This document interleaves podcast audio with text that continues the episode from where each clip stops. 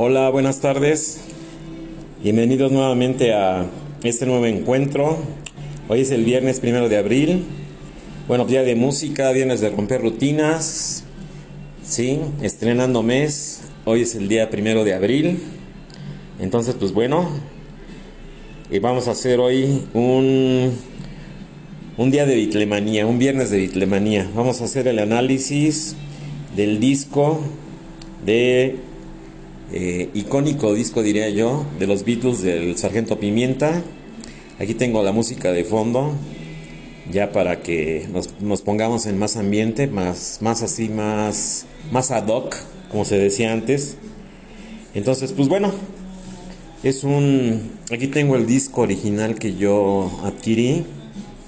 Es un libro. Es que la portada aparece en el libro, es una carpeta que se abre, tiene un póster central. Ahorita les explico bien cómo está el disco. De la época de 1967. Sí, entonces, pues bueno. Pues es un disco que básicamente se considera un parteaguas, el inicio de la psicodelia, el inicio de la música ya realmente pop. Así ya realmente con influencias de las sustancias que se utilizaban en aquellos momentos. Entonces aquí lo que sucede es que se crea, más que disco, yo siempre he dicho que es un concepto. Es un concepto que nos lleva a pues una atmósfera, a un sistema de composición de las cosas, ¿sí? Pero con una alegoría, una nueva filosofía. El disco conceptual, como les digo, es el concepto de la portada, los colores. Es el primer disco que trae en la parte posterior la letra íntegra de cada una de las canciones. Pero la portada de veras es muy, muy sugerente, muy, muy sui generis, diría yo, ¿no? En su momento causó mucha controversia, en su momento causó mucha polémica, donde ya se aceptaba abiertamente desde 1966 que los Beatles en una conferencia de prensa pues reconocieron que utilizaban sustancias y todo ese tipo de cosas, ¿no? Para inspirarse y de alguna forma llegar a las creaciones, a las composiciones que ellos pues lograron crear en este álbum, en este disco, el famoso Sargento Pimienta o el Pepper, como es conocido en otros lugares, sobre todo en países, en Estados Unidos y básicamente también en Inglaterra. El famoso Pepper que le nombran, hasta Paul McCartney y Ringo se expresan así de este disco. Es que en el Pepper hicimos esto y es que en el Pepper hicimos el otro, ¿no? Entonces ya sabe uno que es el club de corazones solitarios del Sargento Pimienta, ¿no? Como lo dice, aquí estoy viendo, tengo el disco en mis manos, el tambor, dice Sergeant Pepper's Lonely Hearts Club Band. El club de corazones solitarios del Sargento Pimienta. Entonces, bueno, es un disco que casi en su totalidad, solamente por una canción, es compuesto por el dueto Lennon-McCartney, ¿sí? Y solamente hay una canción que a mí en lo personal me gusta mucho, es con la que se abre el lado 2 del disco, es el inicio del lado 2, una composición de George Harrison que se llama Within You Without You, ¿sí? Entonces es a mí en lo personal, repito, ya él influenciado con la tendencia de la música hindú o india, como le llaman ahora, pero una canción de veras muy, muy, pero muy, muy, muy, muy buena, ¿no? Entonces miren, vámonos por orden. Como les decía, es un disco que se lanza, es el release o el launching el 1 de junio de 1967, en pleno verano del amor, en pleno verano de la psicodelia, se lanza este álbum, ¿sí? La portada pues es icónica, es de Peter Blake. Ahorita les paso los demás datos. Hay acá un collage, una conjunción de ahí de muchos personajes, ¿sí? en un amarillo, se ve en la parte superior, dice estéreo. La parte baja, unas plantas forman la palabra Beatles, ¿sí? Hay unos elementos, ahí hay un candelabro mexicano, hay una televisión muy pequeña, un busto que estaba en la casa que era de John Lennon, no sé qué personaje era, ¿sí? Pero es básicamente el tipo de corte que traen ellos. Hay una muñeca ahí en el lado derecho que dice en su playera, dice Welcome the Rolling Stones, ¿sí? Obviamente hay una serie de personajes, están los cuatro Beatles, con John de verde con un corno, ¿sí? Ringo de un color magenta, ¿sí? Todos con uniforme, con casacas militares, ¿no? Con del estilo inglés, ¿no? Con una trompeta, Paul en el centro de azul, con una flauta y George de naranja, ¿sí? Ringo y George, bueno, Ringo con un kepí, vamos a llamarlo así, y George de naranja con un sombrero con una pluma verde, muy a la usanza antigua de los ingleses, me recuerda eso, de los ingleses. Y bueno, pues ahí están una serie de personajes, está Sonny Liston, están las estatuas que fueron prestadas, no estatuas, sino los maniquíes que prestó el Museo de Cera de Madame Tussauds para esta fotografía. Ahí junto a ellos está el boxeador Sonny Liston. Estoy viendo también aquí a Marlon Brando. Está Marlon Brando, está Oscar Wilde. Hay muchos personajes. Está Stuart Sutcliffe, también lo estoy viendo. Está Marilyn Monroe casi al centro. Está Johnny Weissmuller a espaldas de Ringo, ¿sí? Y hay un personaje que no lo logré identificar, que está con la mano abierta. Hagan en cuenta que tiene la palma de la mano exactamente arriba de la cabeza de Paul. Entonces está también, repito, Edgar Allan Poe. Está Bob Dylan ya del lado derecho. Carlos Marx, el gordo y el flaco casi juntos. Están Laurel y Oliver Hardy. Muchos personajes, ¿eh? Obviamente se omitieron unos porque la censura de ese tiempo no lo permitió. Querían que estuviera aquí Hitler, que estuviera Jesucristo, que estuviera muchos personajes de alguna forma muy controvertidos, ¿no? Que no venían al caso, ¿no? Sino que Lawrence de Arabia también está aquí. Este actor Peter O'Toole aquí está, también lo estoy viendo, estoy reconociendo. Peter O'Toole, Lawrence de Arabia. Hay muchos que están cubiertos precisamente por las mismas figuras de los Beatles, de ellos mismos y de las figuras de cera, de la primera etapa de los Beatles, que están de traje y están de corbata. El tambor allá al centro, un tambor, un bombo le diría yo, donde está la icónica... Digo, es mucho arte psicodélico, ¿no? Muy interesante la portada. Entonces es una carpeta, la abre uno. Estoy abriendo. Y en el centro de la carpeta es un póster horizontal, ¿sí? Como si fuera el tamaño de dos discos, que obviamente son de 12 pulgadas, de 60 por 30. Y está Ringo, John, Paul y George Harrison en un fondo amarillo. Pero un amarillo psicodélico, un amarillo muy fuerte, muy brillante, muy contrastante. Y en el brazo izquierdo de la casaca militar de Paul McCartney está una insignia que tiene aquí en el antebrazo que dice OPD y la corona inglesa. Todos con medallas y con decoraciones, todos de bigote. Todos de bigote, ya de melena, ¿sí? Con un nuevo look que no lo tenían antes del álbum anterior, que era Obviamente del 66 fueron Rubber Soul y Revolver. Entonces en la tapa posterior está precisamente en rojo chillante también, en un color muy fuerte. Repito, están todas las letras de las canciones. Aquí lo llamativo es que están George Harrison, John Lennon y Ringo de frente, y el que está dando la espalda a la fotografía es Paul McCartney, que mucha gente lo interpretó como que ya estaba muerto, como que ya había desaparecido.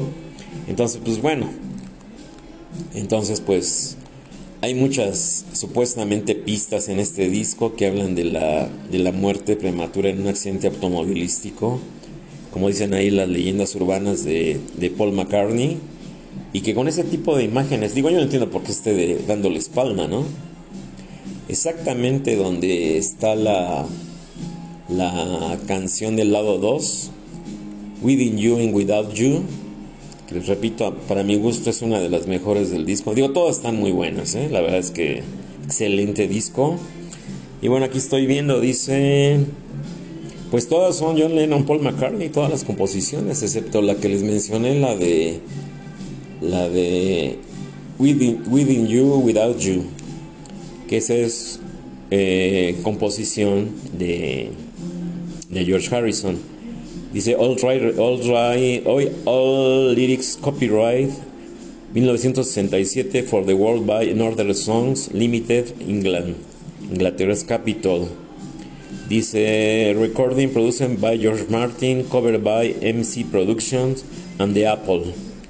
Staged by Peter Blake, que es el autor de la portada, y Jan Howard.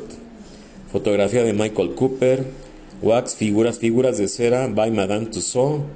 Y luego trae una frase que a mí me llama mucho la atención. Dice, a splendid time is guaranteed for all. Bueno, pues ahí queda, ¿no? Es Capitol.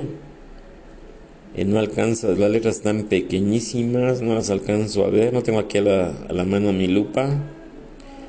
Dice aquí Los Ángeles, California. Ese es un disco original, ¿eh? Que lo tengo desde 1967. Pues ya se le ven los años, pero está muy bien conservado, lo he cuidado mucho, es de mi colección particular. Y pues bueno, aquí está, aquí en una de las aristas donde se abre, dice Capitol Slam 081 Sergeant Pepper's Lonely Hearts Club Band, The Beatles. Disco de veras icónico, repito, es un concepto, es un disco conceptual, es una, pues está considerado una obra de arte. Y la última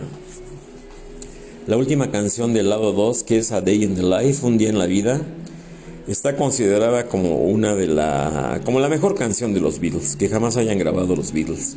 Y obviamente hay diferencias de opinión, obviamente hay situaciones de que hay gente que, digo, yo siempre le he dicho, ¿no? Cada cabeza es un mundo, cada quien es muy libre de opinar, pero sí está, la crítica la considera A Day in the Life, un día en la vida, como una de las mejores canciones, la mejor canción, más bien dicho, de los Beatles, por los movimientos, por la sinfónica, por todo lo que implica esta canción.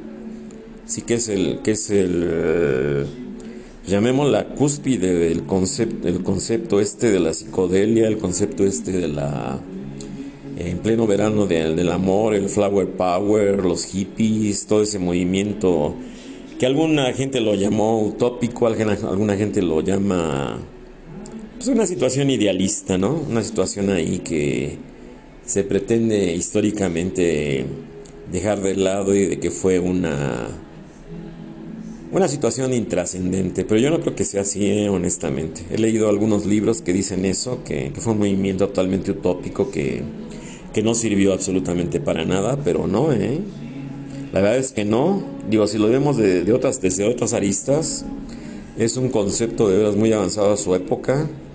Fue un detonador, obviamente, de una serie de grupos y de situaciones, como que, no lo quiero mencionar así, pero como que todos los grupos de alguna forma estaban como que esperando a ver qué lanzaban los Beatles. Ya sabían que eran dos discos al año, dos long plays, o LPs, como se le conocían aquí en México.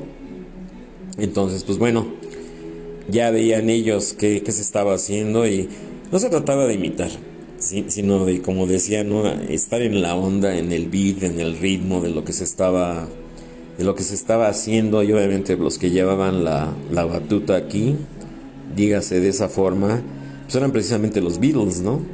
Y esta canción que les repito de George Harrison, Within You Without You, del primer corte del lado 2, donde ya de plano sí, y lo digo de plano porque ya sí con firmeza, con una situación muy, muy rotunda, se integra la música hindú o india, como le llaman hoy en día, en el sonido, ¿no? El sitar y la tabla, todos esos instrumentos hindúes. A mí me gusta más la palabra hindú o hindúes, que se integran ya realmente a la práctica de común. Ya habíamos escuchado en otros álbumes anteriores, en 1966, aquella canción de Bosque Noruego, de Norwegian Wood, donde también se utiliza el sitar. Pero ahí esta canción está de veras, a mí me gusta mucho esta canción de George Harrison. Es excelente, así de veras excelente. Y bueno, pues aquí está, ¿sí?, grabado y producido por George Martin. El concepto de la portada es por MC Productions y Apple, ¿sí? El creador, el fotógrafo y los creadores de esta maravilla de concepto es Peter Blake y Jan Howard, ¿sí? Y las fotografías son de Michael Cooper, y obviamente Madame Tussauds, el Museo de Cera de Londres, prestó las figuras de cera de la primera etapa de los Beatles, que también aparecen en la fotografía de la portada. Dice: "A splendid time is guaranteed for all". Es un tiempo espléndido, maravilloso, con garantía por todo, ¿no? Guarantee for all, por todo el tiempo, ¿no? Ahí había una frase de una canción que me acuerdo de esa época también, que decía: "Satisfaction guarantee for all", también algo así. Yo creo que parodiando esta frase de "A splendid time is guaranteed for all". Entonces, bueno, pues aquí está el disco, aquí lo tengo en mis manos. Es de la época, repito, de 1967. Pues la verdad es que lo he cuidado, ¿no? Como toda mi colección de los Beatles, tengo todos los discos de los Beatles. Y pues bueno, para los años que tiene, pues yo creo que ha sobrevivido a todos los avatares que alguna vez creo que lo presté, y por poco ya no lo recupero. Eran en ese entonces discos de... Pues viene todo en inglés. No, yo creo que no es de producción nacional, pero viene todo en inglés. Tanto el disco como el empaque. Viene todo en inglés. Entonces, pues ahí está. Acaba de terminar el lado 1. ¿Sí? En un momento les pongo en mi tornamesa el lado 2. Listo, aquí nuevamente con ustedes. Pues ya está. Ya puse el lado 2 del disco, que empieza con esa maravillosa canción de George Harrison. De veras es... A mí me gusta muchísimo. Desde que la oí la primera vez, de veras es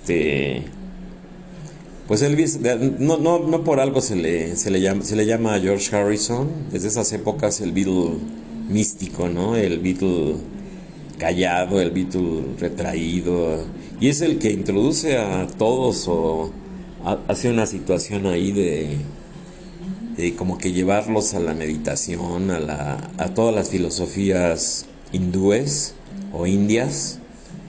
Y bueno, entre él y su gran amigo Ravi Shankar también contribuyeron a la situación esta que se da con el viaje a la famosa, que está muy bien documentada. Me gustó mucho el documental que hicieron de los Beatles en la India, ahora en enero,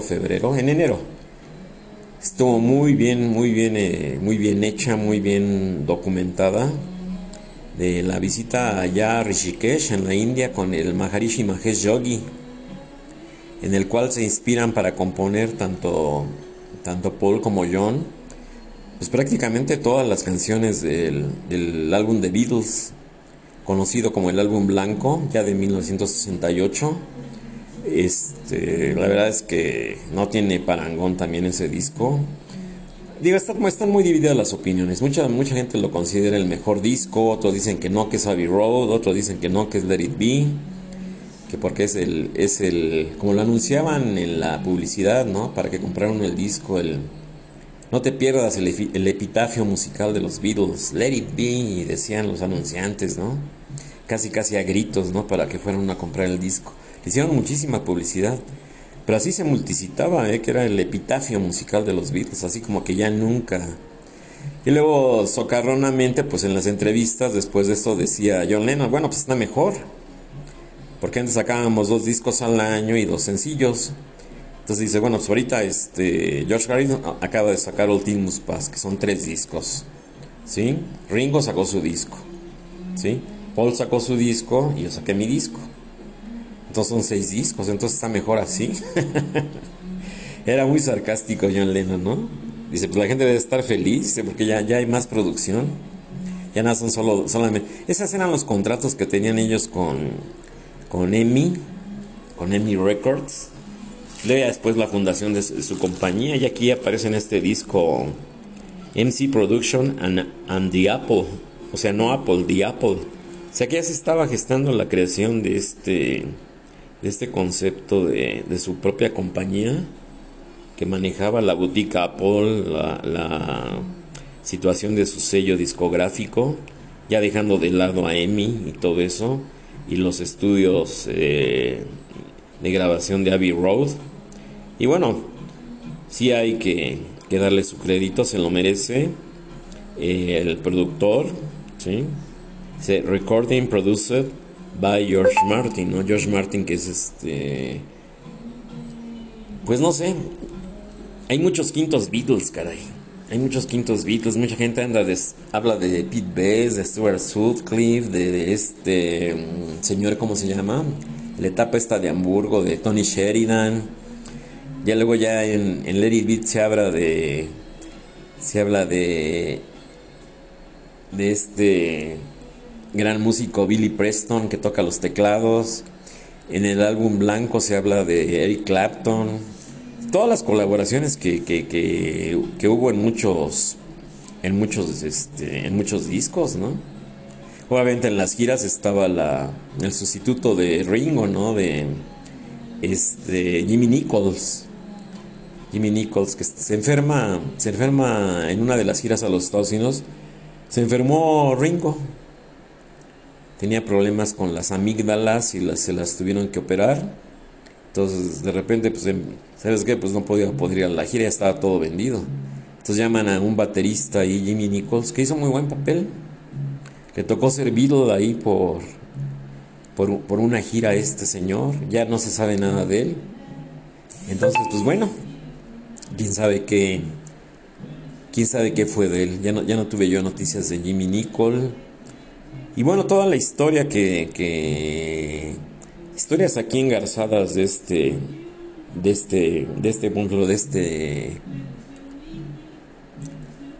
suceso histórico, digo, porque no hay que dejarlo nada más como que se lanzó un disco, un nuevo concepto y ahí quedó.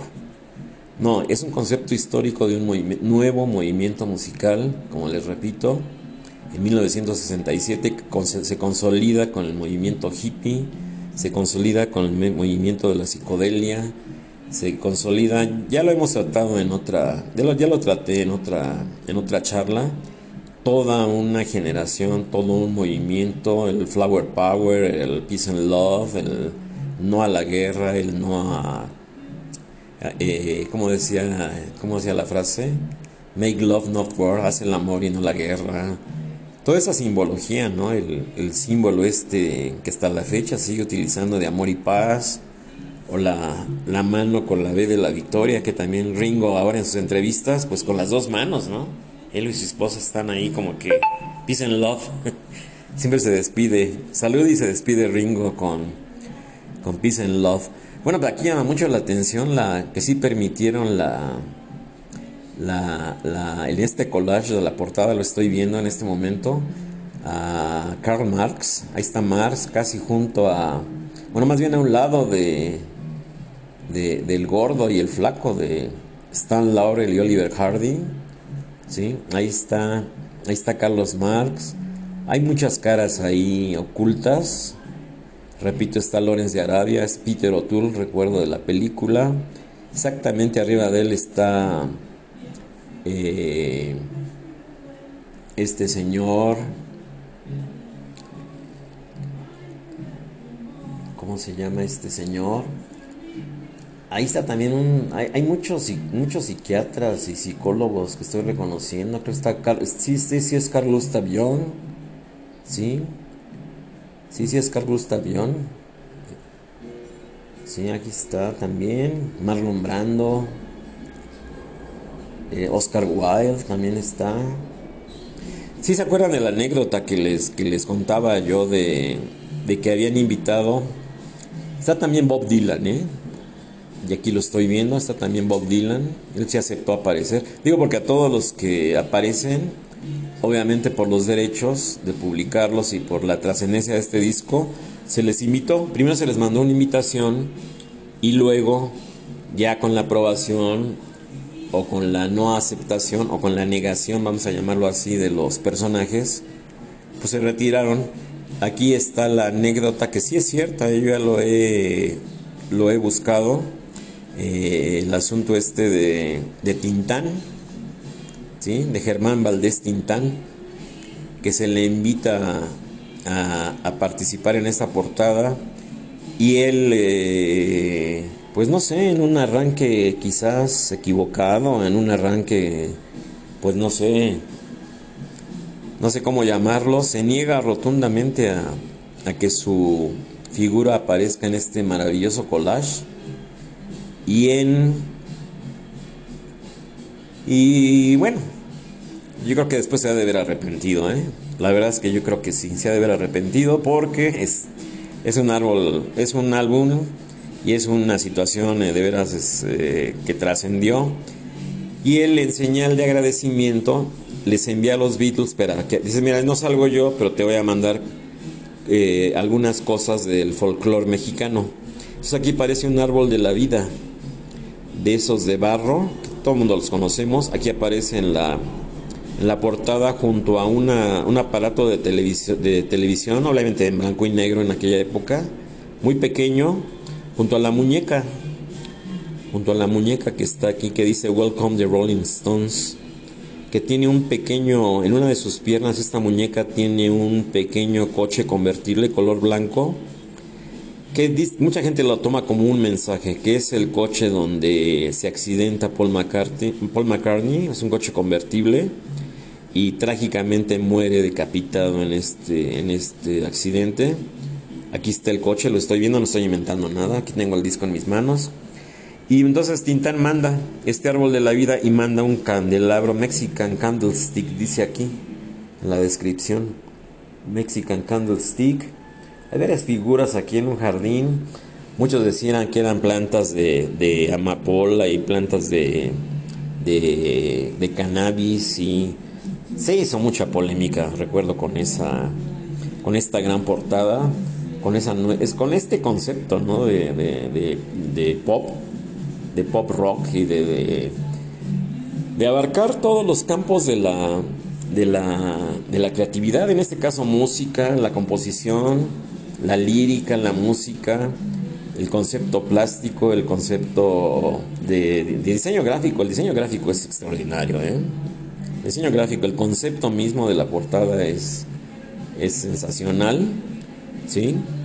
La primera vez que aparece un álbum en la contraportada con un póster central, le digo, se abre por la mitad y es un póster maravilloso aquí, y en rojo así chillante, fosforescente, están las letras de todas las canciones. Como les repito, no quiero ser reiterativo, y dice Capitol SELMEM 081.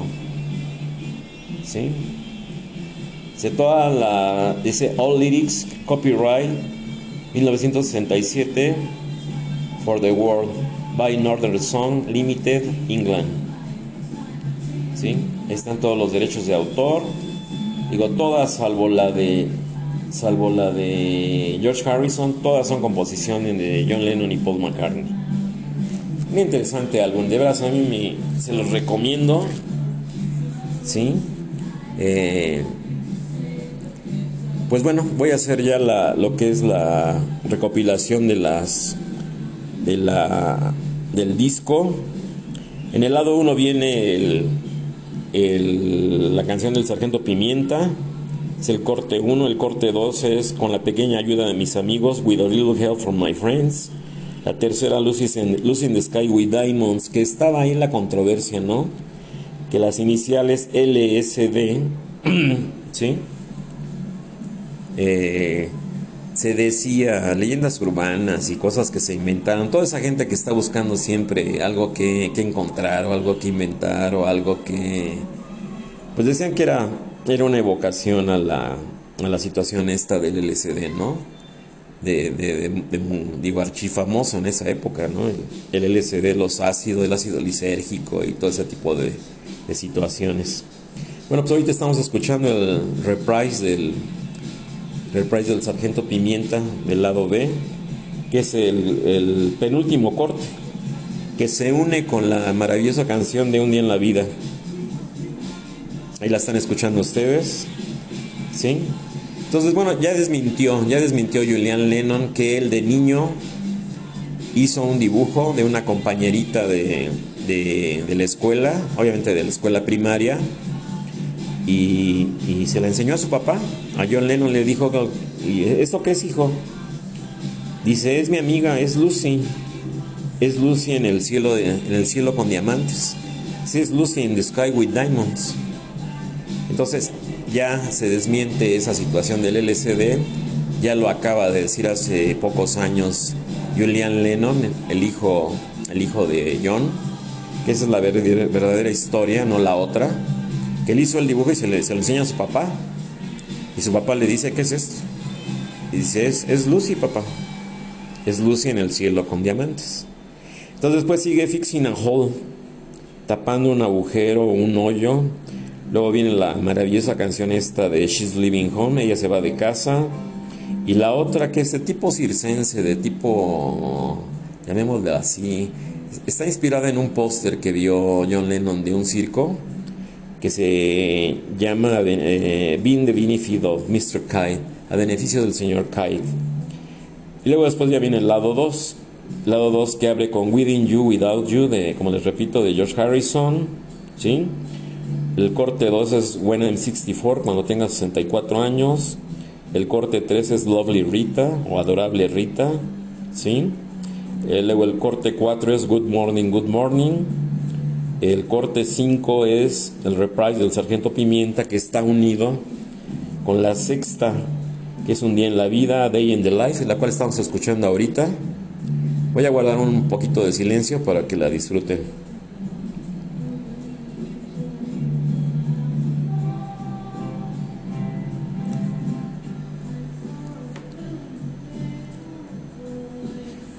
Repito, para la crítica está considerada esta canción como la mejor canción de los Beatles, de todos los álbumes, de todos los tiempos. Se han revisado álbum tras álbum, la primera, la etapa intermedia y la última etapa de los Beatles. Y bueno, obviamente cada cabeza es un mundo, cada quien opina diferente, en gusto se rompen géneros. Pero sí, la verdad es que es una canción muy bella, es una canción que estuvo prohibida su radiodifusión en Inglaterra y en los países de habla inglesa, porque incitaba a que fumaras alguna sustancia que te iba a llevar a otra situación de concepción mental. Los dejo escuchar.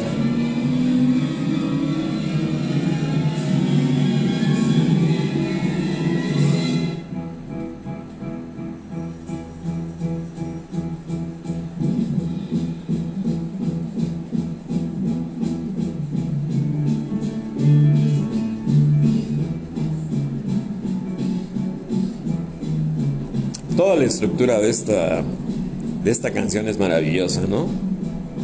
Los coros de John Lennon, el piano.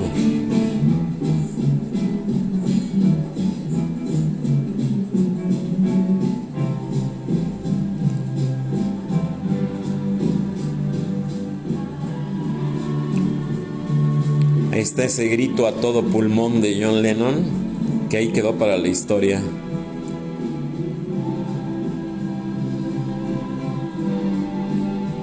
Jamás igualado, ¿eh? Ni él mismo lo pudo igualar, lo reconocía John Lennon. Dice, no, eso fue cuando estaba yo muy joven, decía.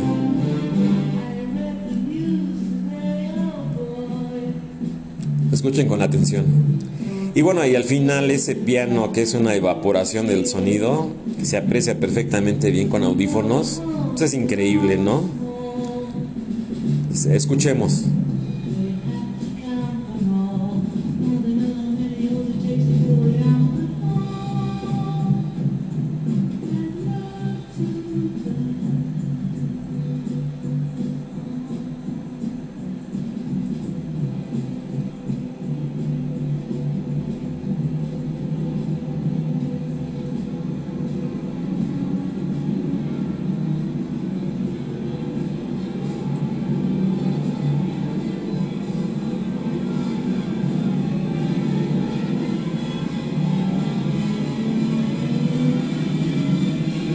Ahí viene.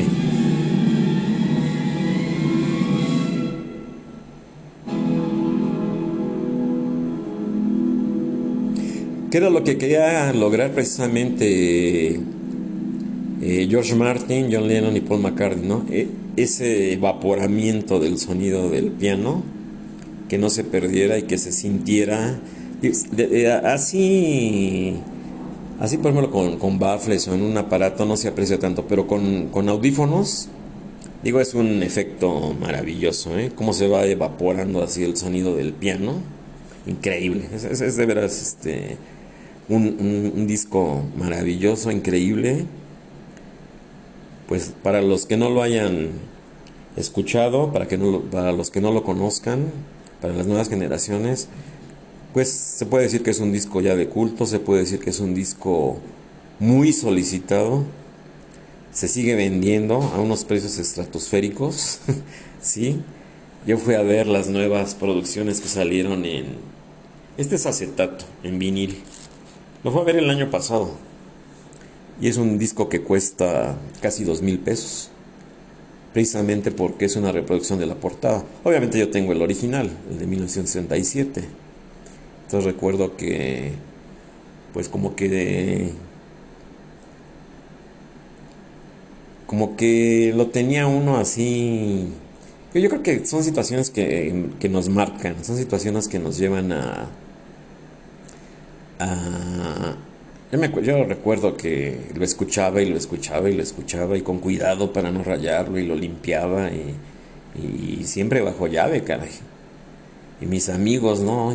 Vamos, yo era el que lo tenía, ¿no? Oye, vamos a escucharlo y todo. Bueno, pues ya sabrán, ahí todo el mundo alucinando, ¿no? Con este disco. Estábamos muy jóvenes, pero pues bueno, ya andábamos muy metidos en la onda del rock, de los Beatles y todo eso. Me acuerdo de mis amigos que nos íbamos a la casa y mi mamá nos hacía sándwiches y un refrigerio para... Nos pasábamos escuchando discos. Ya después ya, ¿sabes qué? Pues vámonos a andar en bicicleta. Era otra cosa. Era una época de veras maravillosa, ¿no? Me acuerdo mucho de la serie esa de los 80s. Creo que sí es de los 80s o 90s, de los años maravillosos, ¿no? Hay una escena de que este jovencito que sale ahí, no recuerdo su nombre, está acostado en su habitación, ahí en su cama. Obviamente tiene sus pósters ahí de la época. Y está en las manos con el disco de Abbey Road. Una escena de veras muy bonita de esa serie de televisiva de los años maravillosos. Kevin Arnold, creo que se llamaba el niño este. No recuerdo muy bien. La verdad es que es imposible retener tantos datos y tantos nombres y fechas. Y digo, es muy complicado de veras. No se imagina qué complicado es tener el en el momento, en la mente, toda esta serie de datos. Pero una escena muy, muy icónica que ahí quedó, donde él está maravillado, acostado, y en las manos tiene el disco y lo está contemplando. Entonces hay un paneo ahí de la cámara y dices, bueno, pues está viendo un disco, pero ¿qué disco es, no? Entonces ya lo enfocan, casi como que si lo estuviera viendo él, y es el Abbey Road, donde están cruzando la calle los Beatles, el famoso álbum Abbey Road de 1969, que también para muchos es uno de los mejores de los Beatles. Entonces, pues bueno, un análisis muy somero, muy breve, ya con música de fondo. Ya voy a integrar los viernes ya música de fondo, ya estoy mejorando en la producción, en la tecnología. Entonces no sé qué tal se vaya a oír, hice unas pruebas, pero bueno, no sé cómo vaya a ser el resultado. Ahí envíenme sus opiniones al correo. Y bueno, pues a disfrutar el inicio de mes, como dice coloquialmente, viernes de quincena, viernes de romper rutinas. Escuchen un buen disco, lean un libro, el que ustedes quieran, pero lean un libro que les llene, que les motive, que les edifique, que los haga sentir bien ante estos momentos que estamos viviendo. No se trata de pasar de un extremo a otro, como me ponen en el correo. Es que tú pasas de una cosa a otra. Pues que sí, es que se trata de vivir al lado amable, obviamente con conciencia plena, más bien dicho, con conciencia plena de las situaciones que están viviendo, y de que en otra parte del mundo seres humanos están viviendo momentos terribles, como es el caso de Ucrania y de los rusos, ¿no? Que también ya están recibiendo ataques. Y me decía una amiga que lo increíble, ¿no? Que la gente está más interesada en lo del Mundial de Fútbol de Qatar, contra quién va a jugar México y todo eso, que en lo que está padeciendo, en la masacre, en el dolor humano que está produciendo por esta situación de guerra entre Rusia y Ucrania, ¿no? Sobre todo allí en Kiev, creo que es donde se dice que se va a crear el nuevo muro ya no de Berlín, sino de Kiev. Ahí se va a hacer una división ahí de este gran país agrícola que es Ucrania. Bueno, pues a disfrutar el fin de semana. Fin de semana, estamos iniciando mes, estamos en viernes de quincena. Hoy es día primero. Sí, ya dentro de una semana viene el receso vacacional de la Semana Santa. Entonces, pues bueno, hay que tener pues listo todo para los que tengan planeado salir.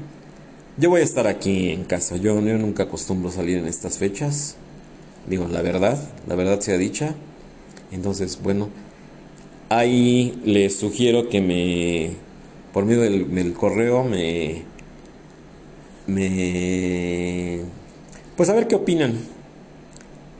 Si también nos tomamos unas vacaciones aquí en Encuentros Urbanos o seguimos con las charlas. Digo, la semana que entra obviamente continuamos normal, pero sí la Semana Santa, que me digan. A mí me gustaría hacer un especial de Semana Santa con esta ópera rock, no sé qué les parezca. Ahí espero sus comentarios, sus opiniones de esta ópera rock ya también olvidada, dejada de lado, de Jesus Christ Superstar, de Andrew Lloyd Webber, de Jesucristo Superestrella, que también se hizo película. Primero fue disco y luego fue película. Muy interesante, también, o sea, ya en los años 70, principios de los 70s. Me gustaría hacer también una más a profundidad. Digo, ahorita traté de hacerlo lo más rápido, ya llevo 44 minutos. Pero bueno, ya integré el sonido aquí a los viernes de pop, de rock and roll, de rolas, como le dicen los... Siempre se les ha dicho así, no sé por quién inventó esa palabra de rolas, ¿no? ¿Qué rola estás escuchando, no? Bueno, pues tal, de la música, Y sí, espero sus comentarios, espero ¿Qué me sugieren? ¿La suspendemos, no la suspendemos? ¿Qué les parecería que tratáramos el tema de la ópera rock? Bueno, está también la de Tommy, está la de Hair. Hay muchas, hay muchas que ya quedaron en el rincón del olvido, ¿no? En el baúl, decía ahí una novela, ¿no? En el baúl de los recuerdos. Algo así decía la poesía o o la novela, una cosa ahí narrativa, ¿no? No sé si sea una frase o lo vi en un libro, pero me llegó ahorita a la mente, ¿no? El baúl de los recuerdos, algo así se decía en otras épocas. Bueno, pues a disfrutar. Repito, pues ahí quedamos. Yo me quedo con muy buen sabor de boca después de volver a sacar a la luz este disco que lo tenía yo ahí, obviamente bajo llave, con toda mi colección original de los Beatles. Tengo todos los digo con mila de rigor, ¿no? Que luego me ponen que soy muy presumido y que no sé qué. No. Siempre me preocupé por conservar para mí mis discos, mis libros, mis cosas. Y digo míos, pues porque yo me he preocupado por tenerlos, por conservarlos. Y bueno, pues yo tengo mi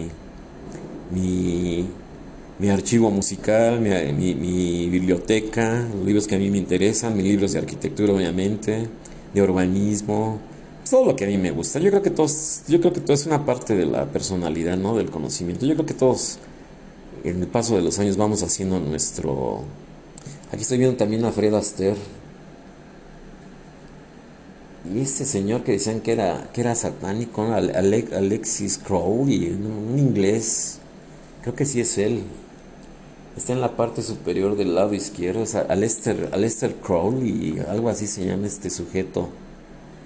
Está muy cerca de Stuart Sutcliffe. Y hay muchos psiquiatras. Ya reconocí a Carl Gustav Jung. Obviamente Oscar Wilde. Una portada de veras muy icónica, muy icónica. Yo creo que esta y la de Abbey Road, yo creo que son conocidas en todo el mundo, ya son íconos de... Híjole. Ya, cualquiera, de veras, me atrevo a decirlo, que en cualquier lugar del mundo le muestra a uno estas portadas o estos discos y inmediatamente los reconocen, de veras, sin temor a equivocarme, ya son icónicos todo ese tipo de cosas. Bueno, pues a divertirse, vamos a divertirnos, yo voy a hacer lo que tengo planeado para el fin de semana. Mañana trabajamos obviamente en la obra, es día de pago, salimos a la 1:00 p.m. y hoy sí me traje mi tornamesa portátil, me traje mi disco y dije, bueno, pues ahora sí vamos a musicalizar las pláticas, las charlas. Y bueno, pues ya analizamos este maravilloso disco del Pepper, como se le conoce coloquialmente en inglés, del Sargento Pimienta. Y bueno, pues hasta el próximo encuentro. Y recuerden, rompan rutinas, no caigamos en lo mismo, no caigamos en las situaciones de intramuros. Hay que salir con todas las precauciones, al parque, a donde esté, a ver una buena película, a leer un libro, a escuchar buena música, a estar con los amigos, a estar con la familia, con todos. Digo, en este caso, yo creo que ya todos damos por entendido que las precauciones tienen que seguir y ya considero yo que estamos empezando a entender también, no quiero ser reiterativo, que tenemos que convivir con esta situación de la pandemia, ya en menor grado, ya no tan fuerte, pero al final de cuentas hay que seguirse cuidando. Les agradezco su atención y hasta el próximo encuentro. Muchas gracias.